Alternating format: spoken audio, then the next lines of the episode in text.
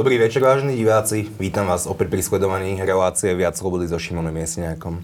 Na Slovensku máme zvyčajne štyri ročné obdobia, teda jar, leto, jesen, zima. A potom sú tu také obdobia v zdravotníctve a v zdravotnom sektore, ktoré sú dva, a to sú obdobie, kedy sa bavíme o tom, či vytvoríme unitárny systém zdravotného poistenia, a druhé obdobie je teda, ako ho teda nevytvoríme, tak ako aspoň zakážeme zisk. Túto pesničku počúvame už pätnásty rok a snahy o unitárny systém, teda monopolný systém zdravotného poistenia, a snahy o reguláciu a zrušenie zisku počúvame, počúvame identicky. Predstavme si, mnohí z vás sú asi podnikatelia, že by vám nejaká štátna sila chcela zakázať zisk. Podnikali by ste ďalej? Odpoveď sa dozvieme od mojich dnešných hostí, a to je členka predstavenstva poisťovne Union, Elena Majková. Dobrý večer. A Martin Kultán z poisťovne Dôvera. Ďakujem veľmi pekne, že ste prišli. My sa stretávame už uh, pomaly dva alebo tri roky a stále sa vás častokrát pýtam na veľmi podobné témy. Teda vláda a ministerstvo zdravotníctva opäť prichádza s iniciatívou, že by zdravotným poisťovňam zakázali zisk.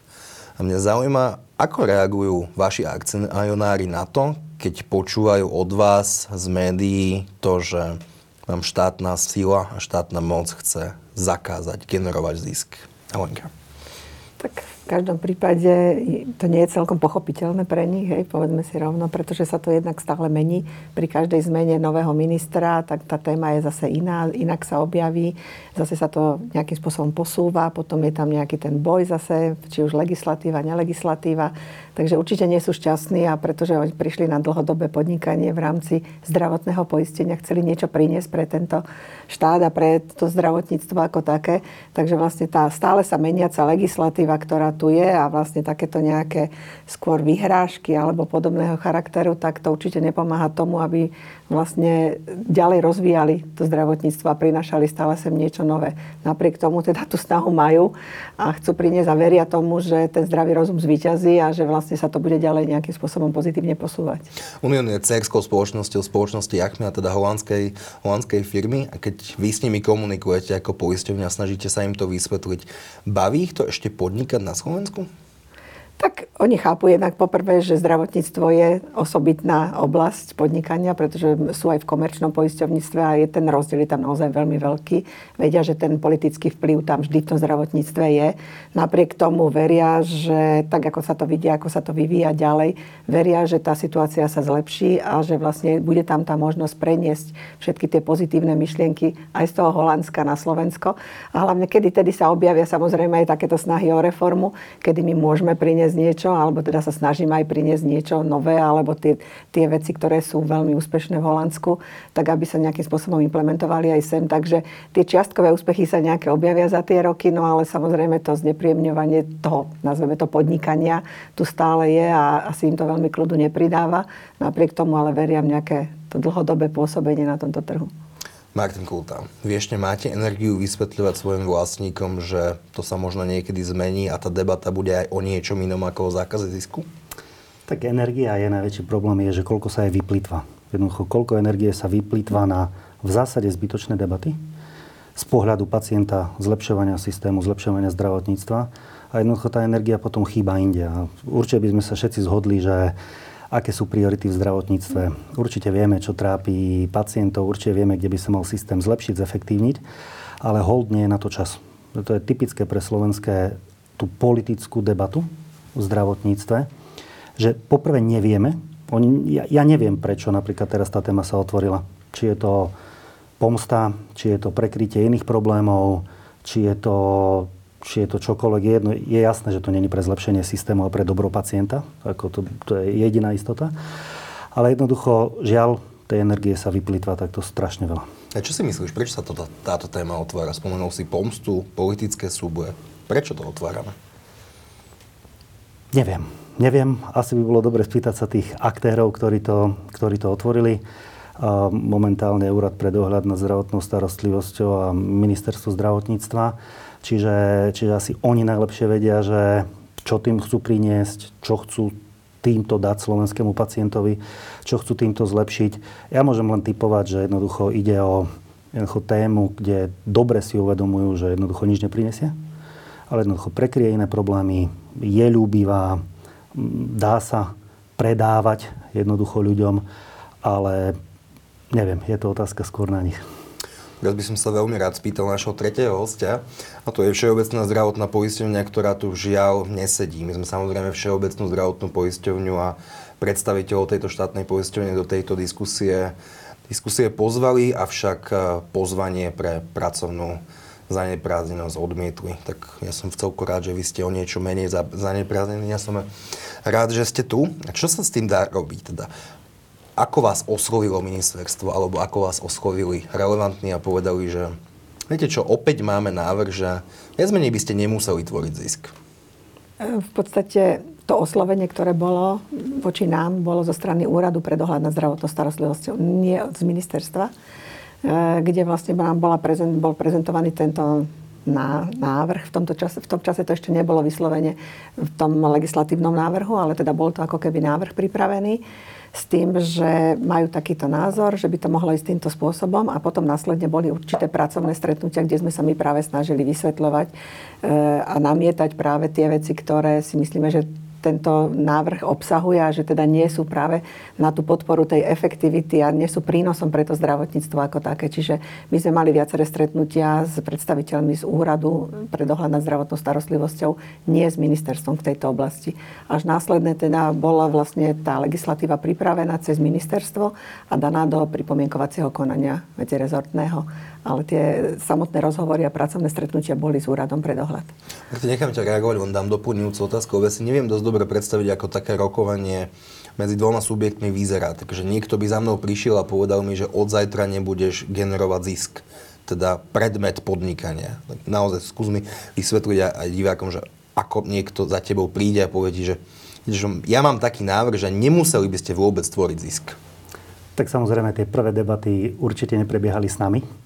Čiže tie stretnutia s nami ako zdravotnými poisťovňami boli až reaktívne. Až keď bol vonku návrh. Ten návrh na začiatku bol, že zisk vyšší ako nula celá dve percentá musí byť vrátený nejakým spôsobom naspäť do systému. Teraz to veľmi zjednoduším. Alebo použitý len na úhradu zdravotnej, zdravotnej e, starostlivosti.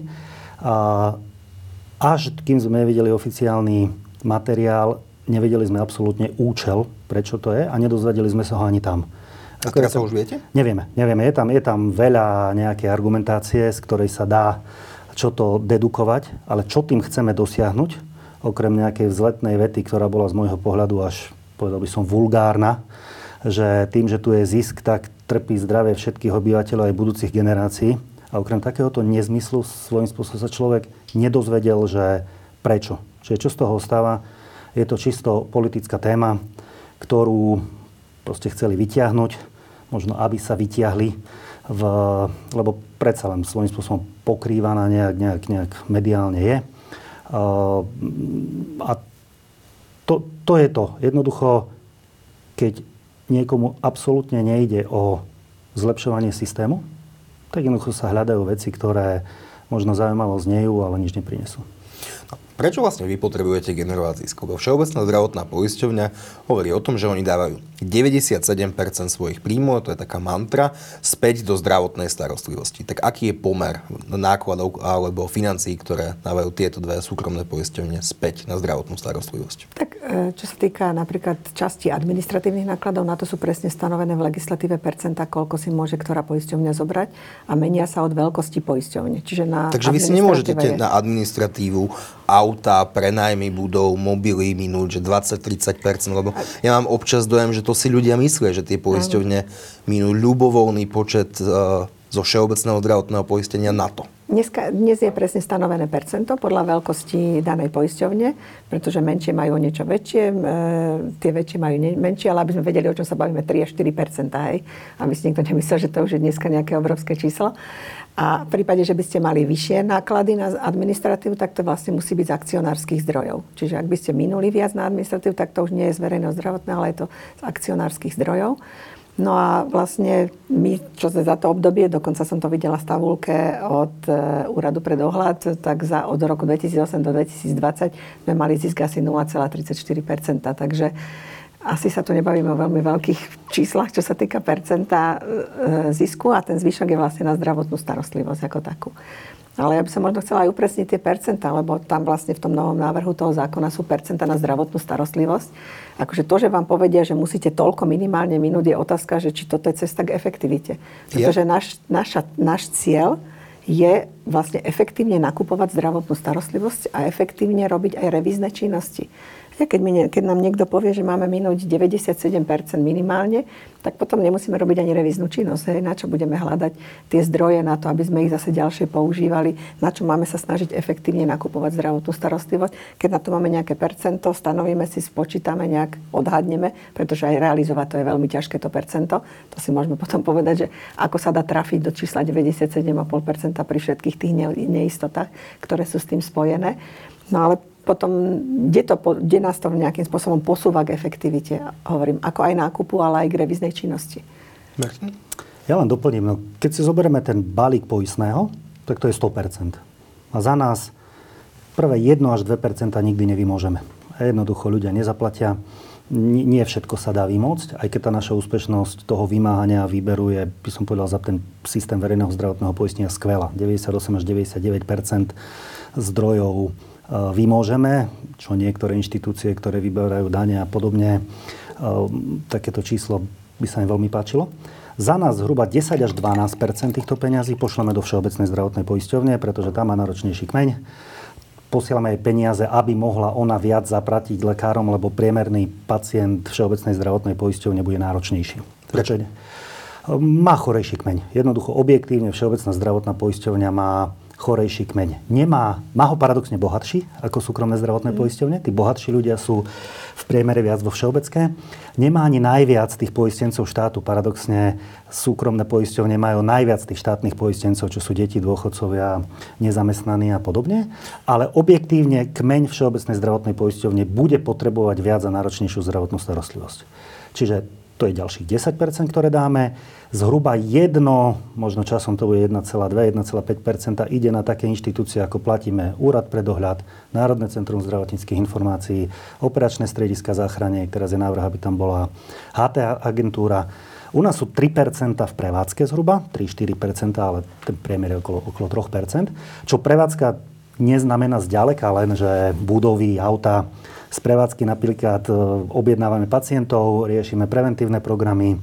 Z prevádzky, ja neviem, edukujeme diabetikov, aby sa o seba lepšie starali. Z prevádzky... Prečo z prevádzky edukujeme diabetikov? Lebo, lebo chceme, aby tí diabetici boli lepšie vyedukovaní, aby boli kompenzovaní, aby dostávali kvalitnú zdravotnú starostlivosť, aby vedeli, ako sa majú stravovať, ako majú mať životosprávu, aby boli potom oni zdravší a pre nás lacnejší. No ale to sa neplatí z toho všeobecného poistenia? To je, to mi pripadá ako, že medicínska edukácia, teda áno, áno, súvislosti... Ale, ale ide to z prevádzky, z, z, lebo to nie, to nie je úhrada zdravotnej starostlivosti. zdravotnej starostlivosti. My neplatíme, ja neviem, nemocnici alebo ambulancii lekára. To isté, ja neviem, pozývame na screeningy, posielame ľuďom listy, kupujeme, ja neviem, sety na okultné krvácanie. To je do prevádzky, čiže celá prevádzka nejde len na nejakú vnútornú prevádzku, ale robia sa z toho aj nejaké, nejaké programy.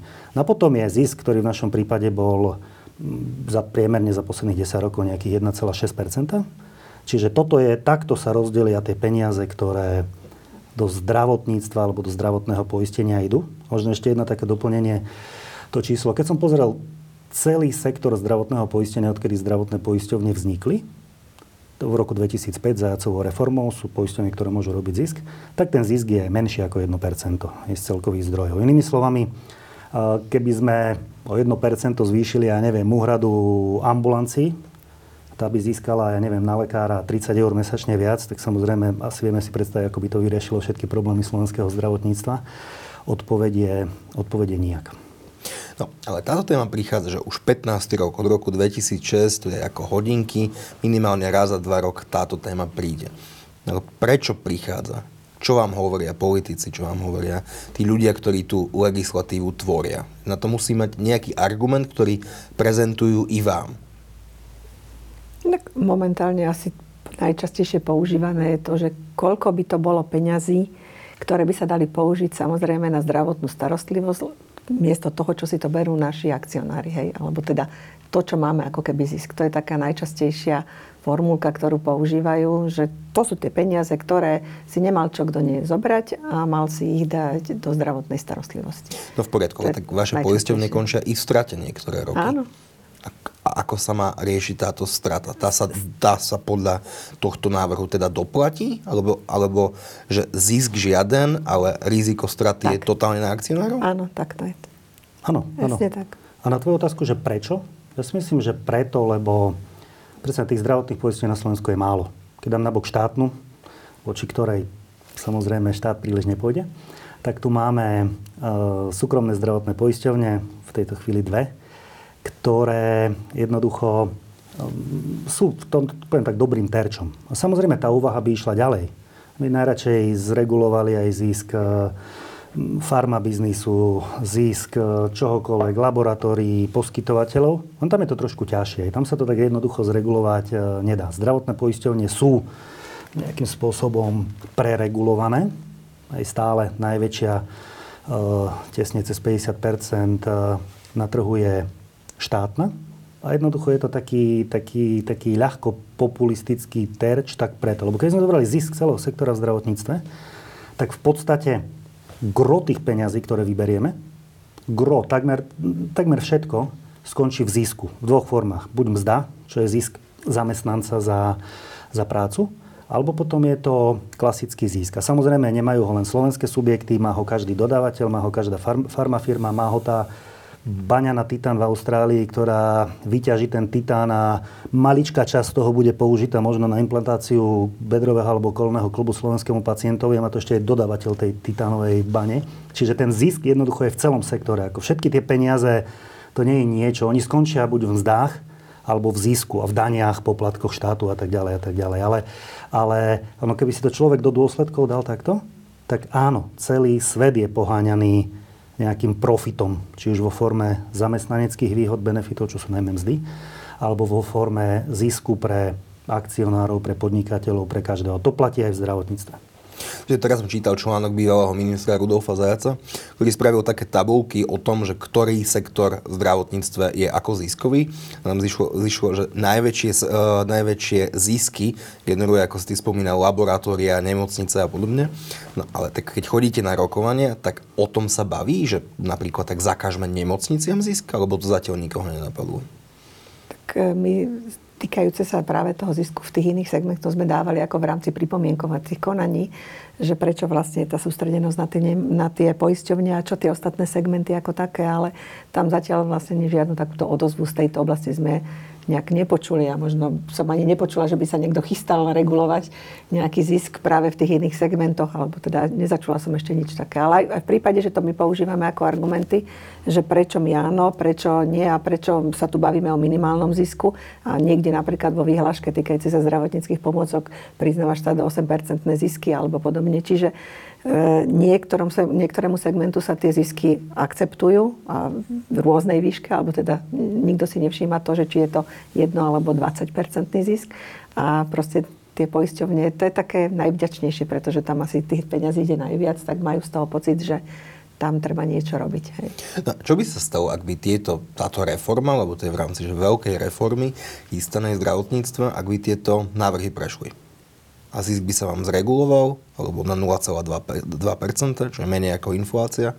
Čo by sa stalo potom? Čo by ste robili? No, tam je možné, pretože tá, ten pôvodný návrh, ako hovoril e, Martin, je, bol nula celá dva percenta zisk, ale tá, ten nový návrh, ktorý je vlastne uvedený v tom, v tom zákone ako takom, ten hovorí len, koľko máme minú na zdravotnú starostlivosť ako takú, hej. Čiže tam, tam je možné, že tam sa bavíme o zisku aj nula, hej. Alebo teda možno dokonca straty, hej.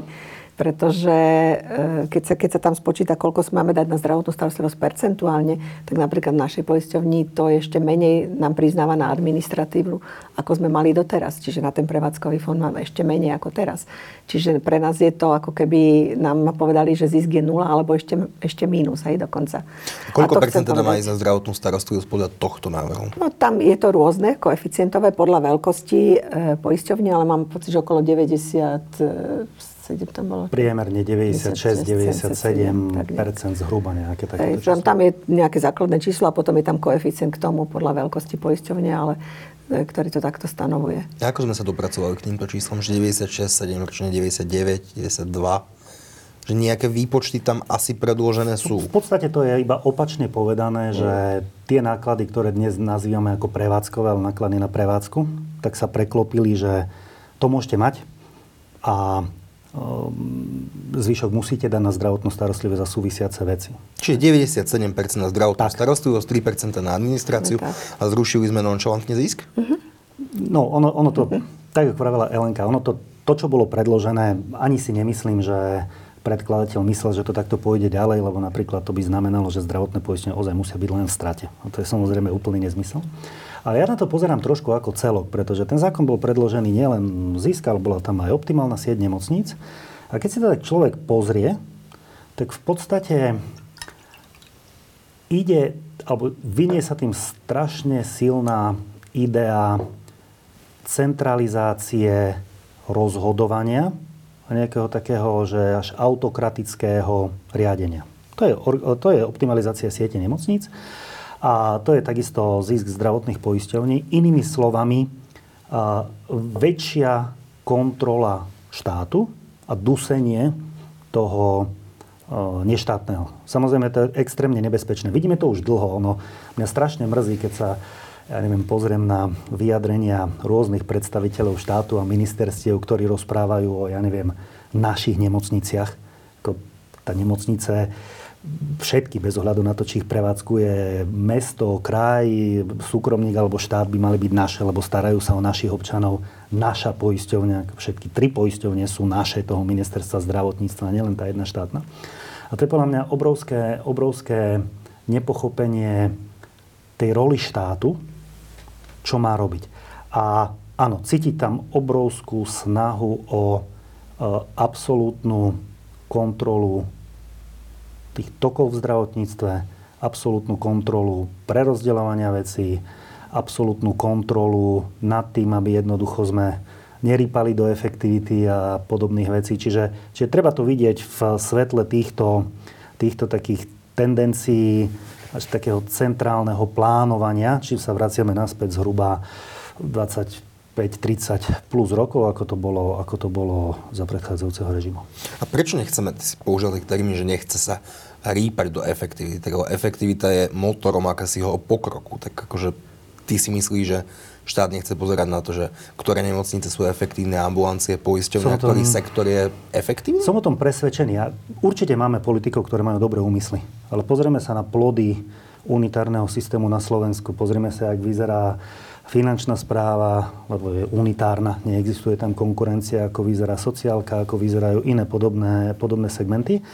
A tam vidíme, čo to je, čo to je efektívnosť. Ako tu ja teraz, síce tu nie je Všeobecná zdravotná poisťovňa, ale ju pochválim, ako ona Všeobecná zdravotná poisťovňa je tiež v konkurenčnom prostredí.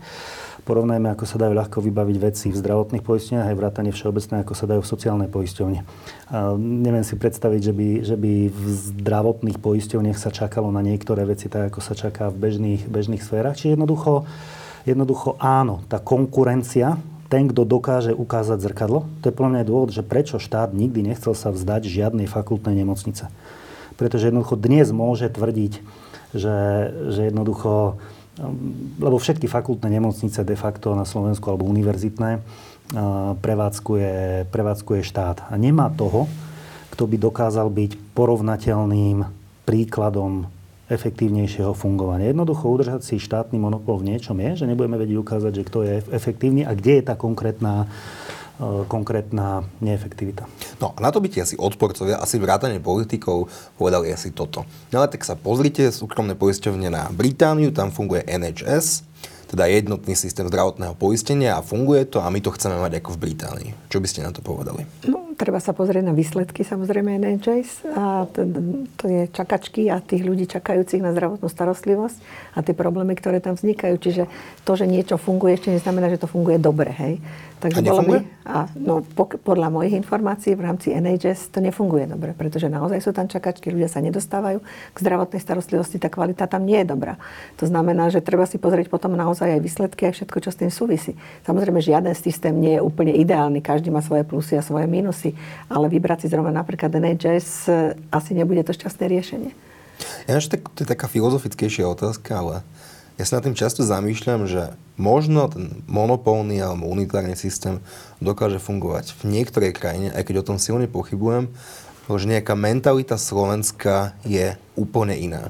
Dá sa povedať, že pre niektoré krajiny sa viacej hodí trhový mechanizmus poistenia a pre niektoré unitárny? Asi ťažko. Samozrejme, áno, súvisí to s nejakou kultúrou, tradíciami, ale a veľmi ťažko je pri, pri takýchto veciach nejak sa porovnávať s inými krajinami. Asi je najlepšie porovnať sa s výsledkami, ktoré vidíme na Slovensku. Najväčší milník, ktorý začal riešiť, respektíve prvá reforma veľká, ktorá bola, bola po rozpade alebo po zmene zriadenia z komunistického na demokratické, a druhé bola Zajacová reforma. A v zásade my vidíme na reálnych datách, číslach, aké bolo zdravotníctvo predtým, aké je zdravotníctvo teraz. Napríklad z pohľadu finančnej stability a efektivity je jednoznačné, že Zajacová reforma všade tam, kde došlo k, nazviem to, presunu prevádzky zdravotníctva do súkromných rúk, tak bola úspešná. Pozrime sa na všetky ambulancie, ktoré samozrejme prežívajú veľmi často ťažké časy. Musia sa jednoducho trápiť, ale fungujú, nie sú zadlžené. Pozrime sa na to, ako vyzerali, ja neviem, pred odštátnením dialýzy, laboratória a tak ďalej. Museli prísť zahraniční, veľmi často zahraniční investori, niekedy aj slovenskí, ktorí do toho naliali peniaze, ale jednoducho tie prístroje, zariadenie tu máme. Áno, robili to samozrejme s cieľom zisku. Pozrime sa, ako bola situácia predtým, ako tá finančná nestabilita bola obrovská. Každý dlžil každému, platilo sa po sto, dvesto, tristo dňoch, bol, bol to obrovský chaos. A jedine, kde dnes ostalo napríklad zadlžovanie, tak ostalo len a len v štátnej sfére, výnimočne v niektorých vúckárskych napríklad nemocniciach, ktoré sú de facto ovládané volenými zástupcami ľudu. Ale tá slovenská skúsenosť ukazuje, že pre nás je samozrejme, áno, musí byť nejaká regulácia, musí byť nejaká kontrola, ale tí súkromní prevádzkovateľia činnosti v zdravotníctve jednoducho zvládli tú svoju rolu. Martin si spomenul, že podľa teba sa tieto kroky a tieto návrhy regulácie dejú preto, aby sme prekryli iné problémy v slovenskom zdravotníctve. Tak o akých hovoríme? To je spoločná otázka. Nuž, nielen, nielen v slovenskom zdravotníctve, ale aj tie spoločenské problémy, ktoré, ktoré vidíme. Už len stačí sa pozrieť na jednotu vlády v zdravotníckých otázkach, kde jeden člen kritizuje druhého namiesto toho, aby sa, vy, aby sa nejak vystupovali spoločne a snažili sa nie ľahkými časmi samozrejme túto krajinu, túto krajinu previesť. Takže tých hádok, rozporov a týchto vecí je v zdravotníctve až veľa, najmä teraz súvisiacich s covidom, ale aj s inými témami. Ale keď na tú otázku, že aké sú najväčšie problémy slovenského zdravotníctva, tak samozrejme otázka je, koho sa pýtame. Podľa pacientov je to dnes dostupnosť zdravotnej starostlivosti a čakanie. V minulosti to boli skôr viac poplatky a rôzne... rôzne je dvadsať korunové? Nie, skôr nejaké neformálne a veľa sa dopláca v lekárniach na lieky. Teraz, teraz v podstate dostupnosť buď ošetrenia alebo personálu sa dostáva na prvé miesto. Čiže keby som si mal vybrať jedno, tak poviem, že riešenie a dostupnosti zdravotnej starostlivosti a zdravotníkov by mal byť asi, asi problém číslo jedna. Po samozrejme pandémiu nemôžeme ignorovať. Ja súhlasím s tým, že myslím si takisto, že dostupnosť je teraz ten najväčší problém, ktorý je, hlavne teda týkajúce sa ambulantnej sféry, pretože do tých nemocníc tam asi nie je problém sa dostať takým spôsobom, ale tá ambulantná sféra, pretože nám veľmi starne, či už sú to všeobecní lekári, alebo sú to špecialisti, A samozrejme tá lukrativita niektorých tých regiónov a podobne, kde, kde nám chýbajú vlastne títo lekári, tak tým pádom tá dostupnosť sa veľmi zhoršuje. A keď sa hovorí, že vlastne chceme podporovať práve tú ambulantnú sféru, aby sa nám nedostávali všetci do tých nemocníc, tak práve táto oblasť je tá, ktorá sa nám nerozvíjala za posledné roky, podľa mňa nejakým spôsobom. A to starnutie je tam naozaj veľmi veľké. Tam, keby sa rozhodla tá časť tých lekárov, ktorá dnes už v tom penzínom veku, že skončí, tak máme obrovský problém. Nebude nás mať kto ošetrovať, nielen nás, ale samozrejme aj naše deti. Takže ja tam vidím, čo sa týka ambulantnej sféry, obrovský problém dostupnosti. To je, to je zaujímavé, pretože ak si pozrieme plán obnovy, tak do nemocníc idú stovky miliónov a do ambulantného sektora, prosím, opravte ma, má ísť jedenásť miliónov eur? A to je len do, teda je to do všeobecnej teda do tých všeobecných ambulancií, to znamená ambulancií všeobecných lekárov a pre deti a dorast. Napríklad o špecialistoch sa tam nehovorí vôbec. A to je práve aj ten problém tohto zákona, ktorý vznikol, kde sa práve sa sústreďujeme na tú stratifikáciu alebo optimalizáciu siete nemocníc a na tú všeobecnú časť, to znamená tých všeobecných lekárov, ale vôbec tam nie je nič o špecialistoch. A bez toho proste to sa ne, to nemôže fungovať, hej? Pretože všetko je od toho závislé. Keď, sa, keď tam má byť vzťah kompetencie, ktoré majú prevziať od špecialistov všeobecní lekári, je tam nedostupnosť u všeobecných lekárov, aj u tých špecialistov. Zase v nemocniciach tam máme tiež ambulancie špecialistov, jedno sú konziliárne, jedno fungujú aj ako pre verejnosť, tam ideme rušiť, alebo ideme teda reštrukturalizovať tie nemocnice ako také. Tak, takisto sa to nedá bez tej siete špecialistov robiť. Čiže ideme robiť nejakú reformu, kde nám jedna celá veľká časť chýba, ktorá je práve aj tým prepojením medzi tou všeobecnou ambulantnou sférou a medzi tými nemocnicami. Martin si spomínal, že problém slovenského zdravotníctva je i ten, že ten trh so zdravotným poistením je preregulovaný. V čom? Tak zdravotníctvo je preregulované vo všetkom. Akože od toho, že nemôžeme sa hýbať v cene, cez to, že jednoducho presne sa definuje, koľko sa, alebo dokonca teraz je snaha štátu, aby povedal zdravotným poisteniam, koľko presne musia dať na ktorý typ zdravotnej starostlivosti. Ten návrh, ktorý bol schválený, myslím, minulý rok bol až absurdný. Vykonávacie predpisy ešte von neboli, ale napríklad veľmi zjednodušene, tak zdravotná poistenia spolu s poskytovateľmi sa posnažia, aby, ja neviem, pacienti s chronickými chorobami nekončili v nemocniciach. A chcel by človek ich za to nejakým spôsobom obmeniť, ale nie. Proste štát rozhodol, alebo nejaký úradník rozhodne, že do toho sektora musíte dať toľko peňazí, tak tam budete dávať toľko peňazí. Čiže tá, tá preregulácia je všade. Ono stačí sa pozrieť na to, že koľko chudáci, lekári, poskytovatelia, firmy musia uh, mať, alebo prečítať si vôbec tých zákonov. Že dnes je to trojnásobok, ako niekedy v minulosti, už len počtom slov. Že, že jednoducho toto spôsobuje to a nielen v zdravotných poisteniach, ale v celom zdravotníctve, že takto to aj vyzerá. Elenka vravela, že, že tá ambulantná sféra je problém, to je pravda, ale aj tá ústavná. Jednoducho tie nemocnice vyzerajú, nezaslúžia si slovenskí občania a pacienti, aby tie nemocnice vyzerali takto. Je to len a len dôsledok regulácie. Keby, ja neviem, štát rovnakým spôsobom reguloval nákupné centra, tak vyzerajú rovnako. Keby štát rovnakým spôsobom reguloval hotely, že povie, že toto je maximálny balík peňazí, ktorý tam môže ísť, že manažovať ho bude ten a ten nominant, ktorého si rozdelí nejaké, nejaké politické strany podľa nejakého kľúča, že budú tak a tak transparentné procesy. Jednoducho, jednoducho aj iné sektory by vyzerali úplne rovnako ako dnes vyzerajú.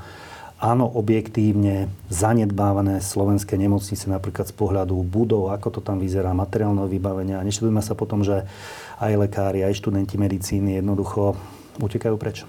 Hm. Jelenka? No, ja tam vidím problém v tom, že teda, to, samozrejme tie regulácie sú už dnes nastavené a teda samozrejme sa to zhoršuje skôr, by som povedala rok, rokmi a vlastne aj ta, tento návrh zákona je ďalšou, hej, to znamená ďalším vlastne naozaj ten, taký ten diktát centrálny z vrchu a t- také tá právomoc práve aj pre to ministerstvo ako také, čiže tam tá nejaká tá voľnosť, ten trh alebo nejakým spôsobom tá slobodná vôľa pre toho pacienta nejakým spôsobom sa zužuje. To znamená, že naozaj tá sila toho štátu sa stále viac a viac posilňuje, tak ako to hovoril Martin na začiatku a samozrejme tá legislatíva tomu napomáha. Takže všade tam, kde je teda štát nie je celkom dobrý hospodár, povedzme si rovno. To znamená, všade tam, kde štát chce niečo rozhodovať, chce niečo riadiť, tak tam vlastne sa nám, sami brzdíme, hej. Vlastne sa tá efektivita, tá, to, čo prináša ako keby ten trh, tú súťaživosť, to zlepšovanie, pretože ak nemáte trh, tak sa nemáte prečo zlepšovať, nemáte sa s kým porovnávať, hej. Keď ste jediný na trhu, tak máte, ja neviem, by ste mali výber poistného deväťdesiatpäť percent, tak si poviete, no tak je to dobré. Ale keď viete, že konkurencia má deväťdesiatosem percent, tak asi tam niekde problém je, hej. Takže ja si myslím, že vôbec tá centralizácia a snaha o tú centralizáciu a ten, ten vplyv toho štátu je veľmi negatívny na to, aby sa niečo rozvíjalo pozitívnym smerom. No, jeden z dôležitých častí tej reformy, teda, ktorá sa chystá, je stratifikácia alebo optimalizácia siete zdrav- e, nemocníc. A doteraz, keď som si čítal tie zákony, tak som mal dojem, že jediný subjekt na trhu, ktorý dokáže spraviť stratifikáciu, sú zdravotné poisťovne. To som čítal zle alebo správne? S jedným dovedkom. A dokázali by to spraviť, keby nebol taký konflikt záujmov štátu. Pretože samozrejme štát tým, že vlastní gro, alebo najväčšie štátne nemocnice, vlastní najväčšiu štátnu zdravotnú poisťovňu, tak jednoducho ten dosah a politické krivenia akýkoľvek stratifikácií potom nie sú na mieste. Samozrejme áno, dokázali by to spraviť zdravotné poisťovne, ak dominantná alebo najväčšia zdravotná poisťovňa z pohľadu toho, ktorá, koľko dáva peňazí slovenským nemocniciam, sa k tomu nepridá, tak je to trošku ťažšie. Stratifikácia, optimalizácia siete nemocníc samozrejme sa dá spraviť bez akejkoľvek legislatívy. Ako to nemusí byť napísané v zákone. Ako? Jednoducho, jednoducho máme tu nákupcov zdravotnej starostlivosti, existujú dohody, konsenzus, jasné, my sa, my sa samozrejme my sa s poskytovateľmi zdravotnej starostlivosti vieme aj dohodnúť. Ono aj nemocnice sami priznávajú, že nejaká optimalizácia je dobrá. My sa vieme inšpirovať, ako majú vyzerať kvalitatívne kritéria, ale to, čo vidíme dnes, no to je snaha, aby, aby jednoducho niekto na ministerstve, alebo na, teraz je to nejaká komisia, teraz je to nejaká komisia, ktorá rozhodne a zapichne špendlík tu, že ty budeš chodiť do tejto nemocnice, lebo je pridelený tento spád. Tá sloboda sa vytláča. Nebudeme riešiť, že kde chce ísť pacient slobodnejšie. Samozrejme má ísť iba do tej nemocnice, ktorá spĺňa kritéria. Ako to treba zabezpečiť. Aké aby... kritéria? Napríklad kritéria kvality, vybavenie personálne, koľko, aká je skúsenosť, koľko výkonov sa tam robí, nejaké minimálne počty. Čiže tie kvalitatívne kritéria, ktoré má spĺňať nemocnica, ktorá chce, ja neviem, operovať kolená, alebo mandle, alebo mať pôrodnicu, tak samozrejme tie majú byť splnené. Napríklad aj minimálny počet Áno, pôrodov. Napríklad aj minimálny počet pôrodov, pretože je preukázané všade na svete a mnohými štúdiami, že keď ten, minimál, keď ten počet pôrodov je nízky, na úrovni pár stovák, tak jednoducho tá kvalita je, kvalita je nízka. Čiže a tie kritériá dnes nemáme nastavené? No, nemáme ich zďaleka ideálne a navyše, keď ich aj máme, tak sa nedodržiavajú. Ako, ja som to vravel už viackrát, že keby zdravotné poisťovne mali hradiť len tú zdravotnú starostlivosť, kde boli dodržané nejaké personálne a materiálne normatívy alebo kritériá kvality, tak možno polovica slovenských oddelení, možno aj viac, to spĺňať, to spĺňať nebude. Čiže aj keď niečo máme, tak to dodržiavanie je veľmi také, také vlážne. Čiže človek si povie, na čo nám je legislatíva, na čo nám je nejaká vyhláška, na čo nám je nejaké, nejaké nariadenie vlády, keď aj tak sa nakoniec, nakoniec nedodržiava. Počkaj, ale to, lebo to, to je pomerne vážne, lebo ty hovoríš, že nedodržiavame momentálne platné kritériá a zákony, ktoré máme? Áno, áno. áno. To je ako možné? Tak lebo, lebo jednoducho, niek- niekde objektívne, jednoducho pri objektívne. Áno, ja chápem, ja chápem, že že sa to možno niekedy aj nedá dodržať, ale napríklad personálne vybavenie, tak ako je definované, koľko musí byť atestovaných lekárov na tom a tom oddelení v tej a tej nemocnici, tak e, samozrejme tá nemocnica no, nie je to schopná dodržať, najmä v tých regiónoch, kde sú takéto problémy. Niekde sú problémom lekári, niekde sú problémom e, sestry, čiže áno, nedodržiava sa to. Aj toto by mala riešiť vhodne realizovaná optimalizácia siete. Nech máme radšej jedno poriadne oddelenie, ako tri, kde ten personál jednoducho nie je a nevieme ani služby postaviť. No, ty keď si sa pozrela na, na stratifikáciu a na návrh, ako má vyzerať komisie, ktoré budú rozhodovať o tom, aké nemocnice a kde budeme mať, tak aký bol tvoj dojem? No, poprvé, ja tak som to dobre pochopila zákonu, sú to poradné komisie, ktoré sú pre ministerstvo zdravotníctva. Hej, to znamená, že mne tam stále ostáva tá sila toho ministerstva rozhodovať, kde tie nemocnice budú, akým spôsobom. To samozrejme, že musia spĺňať tie kritériá, ktoré sú tam, ale ako keby také nejaké... Tam je to, čo ja stále hovorím, tá, tá konkurencieschopnosť a tá súťaživosť mi tam trocha chýba, pretože keď si zoberieme napríklad jednu gynekologickú porodnickú nemocnicu v Bratislave, tak v podstate na to, aby mohla ďalej fungovať, aby ju mohla poisťovňa zazmluvňovať, e, môže existovať vtedy, keď e, sú už splnené, alebo teda keď chýbajú nejaké, ako keby nazvem, lôžka, alebo teda chýbajú nejaké kapacity v rámci Bratislavy, tak môže fungovať.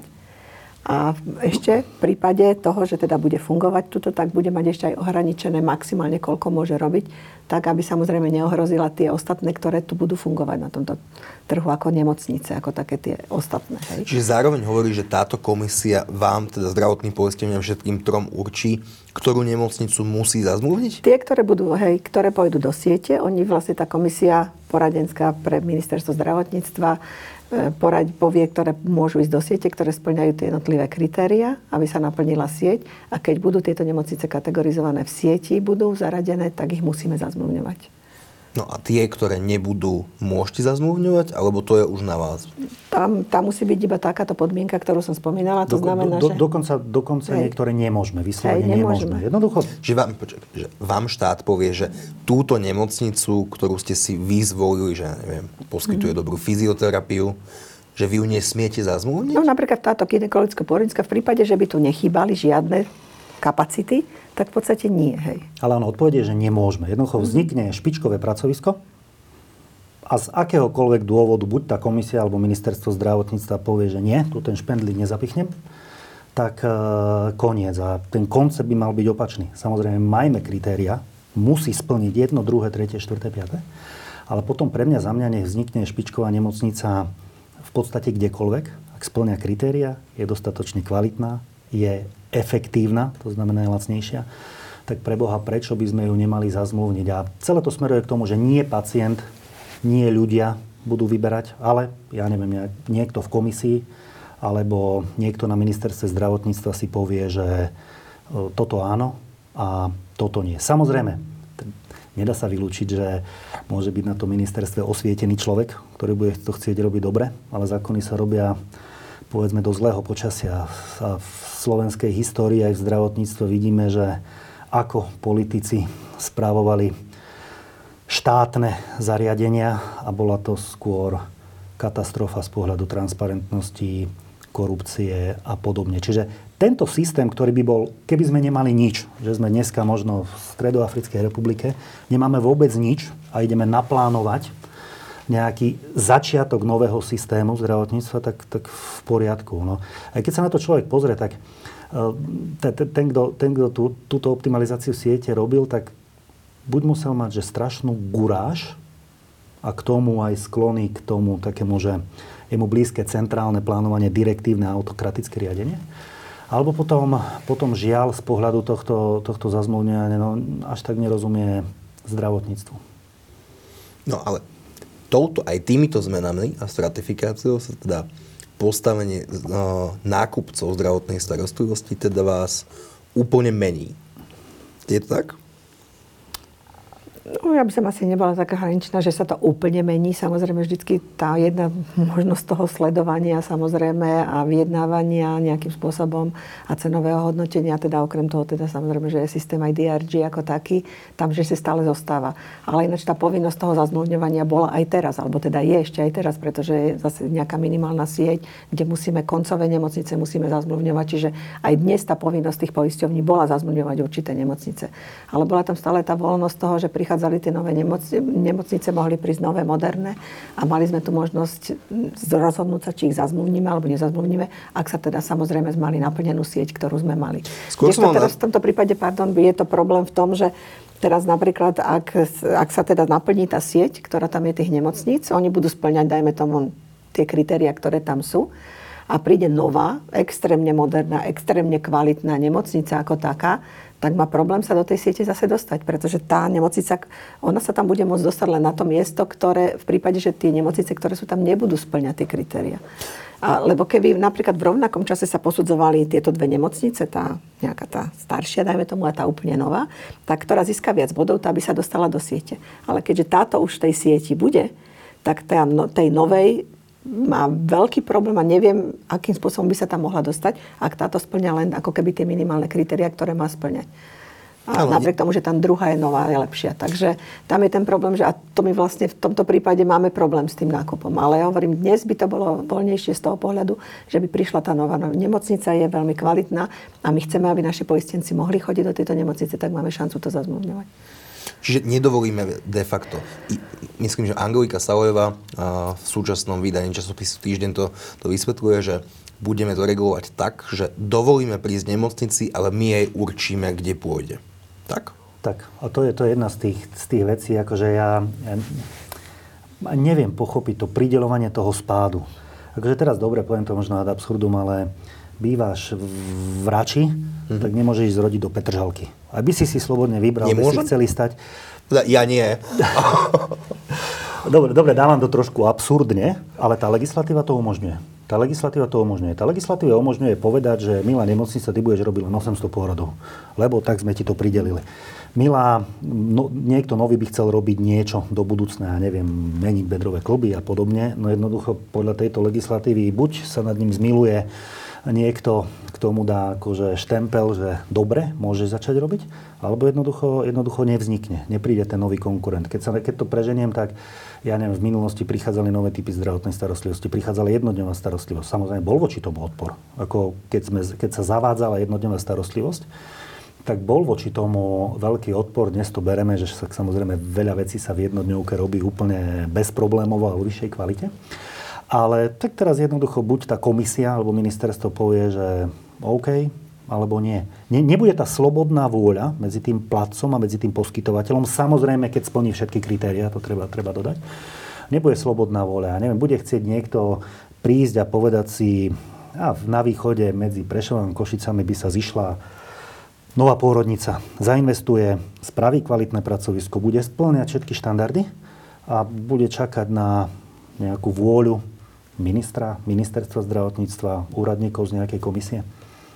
No ale ty hovoríš zároveň, že pri tých pôrodoch, že my to ideme teda, touto reformou sa bude regulovať, že minimálny počet úkonov i maximálny počet úkonov? Môže, môže, lebo, lebo na základe tohto sa pridelí, nazvime to spád. Pridelí sa spád. A samozrejme ministerstvo zdravotníctva môže regulovať, koľko spádu zjednodušene prideli. Hej, že, že koľko, koľko, toho, koľko toho, lebo my vieme, že asi z toho okresu a z toho pôjde toľko a toľko pôrodov. Takže ja netvrdím, že sa to bude diať. Ja len vravím, že tá legislatíva to, to e, umožňuje. A tie kritéria samozrejme ešte celé nie sú. Tam majú vzniknúť dve komisie. Jedna komisia bude posudzovať tie medicínske programy a definovať ich. Tam asi sa nedá niečo vytknúť. Áno. Teda máme minima, merať minimálnu kvalitu, tak, personálne obsadenie. Tak, povedať, čo treba robiť, čo musí niekto spĺňať, aby robil výmeny bedrových klbov. Fajn. Alebo aby robil operácie, ja neviem, krčné. Čiže, čiže to, to, to je svojím spôsobom fajn. Ale na čo nám je komisia, ktorá bude rozprávať, že kto môže vôbec mať šancu rokovať o zmluve so zdravotnou poisťovňou. Ale v tej komisie budete aj vy, nie? V tej druhej zdravotné, teda zdravotné poisťovne v tejto komisie no, sú áno, zastúpené. Áno, áno. V, tom, v tom návrhu je väčšina, väčšina štátnych, takže... Mm-hmm. takže ale ja, ja vy, teda zdravotné poisťovne v tejto komisii, ktorá bude navrhovať sieť, budú, ale štát to dokáže prehlasovať za každých okolností? Mm-hmm. Tak to ste tam tak do počtu. Nemá, my nemáme ambi- byť ambíciu v tejto komisii, ktorá, ktorá vraví o sieti, lebo komisia aj skúsenosť s kategorizačnými komisiami úprimne nie, nie, nie, t- pri tej liekovej cenotvorbe a zaraďovaní sú kategorizačné komisie takým najslabším, povedal by som, článkom a obávam sa, že v tomto prípade to bude rovnako. Áno, na jednej strane si myslíme, že keď tam sa zíde veľa rôznych ľudí, ale tá podstata je, že na čo vôbec tá komisia má existovať. Na čo? Na čo? Ona je zbytočná. Nie je potrebná. vôbec nie je potrebná? Teda nie je potrebné zadefinovať aspoň nejaké minimálne a maximálne počty nemocníc? To áno, ale rozhodovať o tom, je, je dobré zadefinovať to, že keď chceš operovať bedrové klby, musíš spĺňať jedno, druhé, tretie, štvrté, piate. Aj s tými ostatnými vecami, ktoré definujú to, že slovenský pacient má mať nejaký nárok, či už časový, že bude zoperovaný do roka, alebo geografický, alebo nejaké, nejakého dojazdu, že do hodiny maximálne budeš mať niečo, to je v poriadku. Ale aby existovala komisia, ktorá povie, že kto bude zaradený do siete a môže dostať zmluvu, a kto nie, to vidím za úplne, úplne zbytočné. Aj doteraz sme mali reguláciu, existuje tak, takzvaná vyhláška o minimálnej sieti. Že koľko musia mať zdravotné poistenie zazmluvnené lôžok, e, lekárov a tak ďalej a tak ďalej. Ona existuje a ju dodržiavame, ale úprimne ešte žiadnemu pacientovi na Slovensku nepomohla. Akože ona, ona je formálne, je to nejaká taká ochrana, že aby zdravotná poistenie sa nechcela na to možno vybodnúť, ťažko povedať, ale reálne to, že existuje, tak sa ne, nijak nepretaví do toho, že slovenskí pacienti budú mať lepšiu zdravotnú starostlivosť, dostupnejšiu, kvalitnejšiu a podobne. Ako to, tá regulácia je v tomto prípade zbytočná. No len ja by som možno troška namietala v tom zmysle, že kým to by malo byť len na rozhodnutí ministerstva, tak radšej nech tam to nejaká komisia je. Samozrejme s tým, že by tam mala byť nejaká rovnováha toho, že čo, koľko je tam zástupcov, akože nazveme štátu, a koľko je tam zástupcov ako keby tých nezávislých pozorovateľov, alebo teda poradcov, alebo tých vyhodnotiteľov tých podmienok, pretože ak by napríklad nebola ani tá komisia, teda odhľad do toho, že tam má samý štát, tak by to bolo vlastne na rozhodnutí ministerstva. Kým to beriem tak, že jak je to postavené, samozrejme. Ano. To, že to je celé postavené zle, tak to je druhá vec, ale, ale už keď už je to tak, že ten by to malo rozhodovať iba ministerstvo, tak už radšej nech tam ano, ešte aj nejaká komisia. Zle. Áno, je to menšie zle, že aspoň nejaká komisia je, len ak tam majú byť zástupcovia úradu, je tam zástupcovia ministerstva. Aj z tých troch poisťovní je jeden zástupca, povedzme si, štátu, hej, to znamená, lebo však Všeobecná je zástupca štátu svojím spôsobom, tak tých, čo sa týka tých zástupcov, ktorí sú tam vlastne z tých, z tých organizácií štátnych, je tam naozaj veľmi veľa. Takže ono v konečnom dôsledku potom tá komisia nie je už celkom funkčná, tak, jak by mala byť v rámci tej rovnováhy, ktorá by mala byť. Ktoré štátne inštitúcie v tej komisii sú? Ešte, ešte pardon, dopadlo by som to len na takom mm-hmm. príklade, že rozprávali sme dneska o nákupných centrách. Hej. Je fajn, že existuje nejaká regulácia pri nákupných centrách. Musí byť skolaudované, musí mať hygienu, statiku, neviem čo, všetko možné. To je tá jedna komisia, ktorá vraví o tej kvalite v zdravotníctve. Ale predstav si, že by existovala nejaká druhá komisia, ktorá by povedala, že Šimon, aké je trvalé bydlisko, okres ten a ten, do toho nákupného centra ísť nemôžeš. Alebo že by niekto rozhodoval, tak už v Bratislave sú nákupné centra tri, tak štvrté tu už, tu už nepustíme. Ako je to, je to, je to, je to úplný nezmysel. Čiže tá druhá komisia, ktorá o tomto vraví, a OK, môže byť, že spravodlivá, môže byť, že férová, ale na čo vôbec, na čo vôbec má existovať?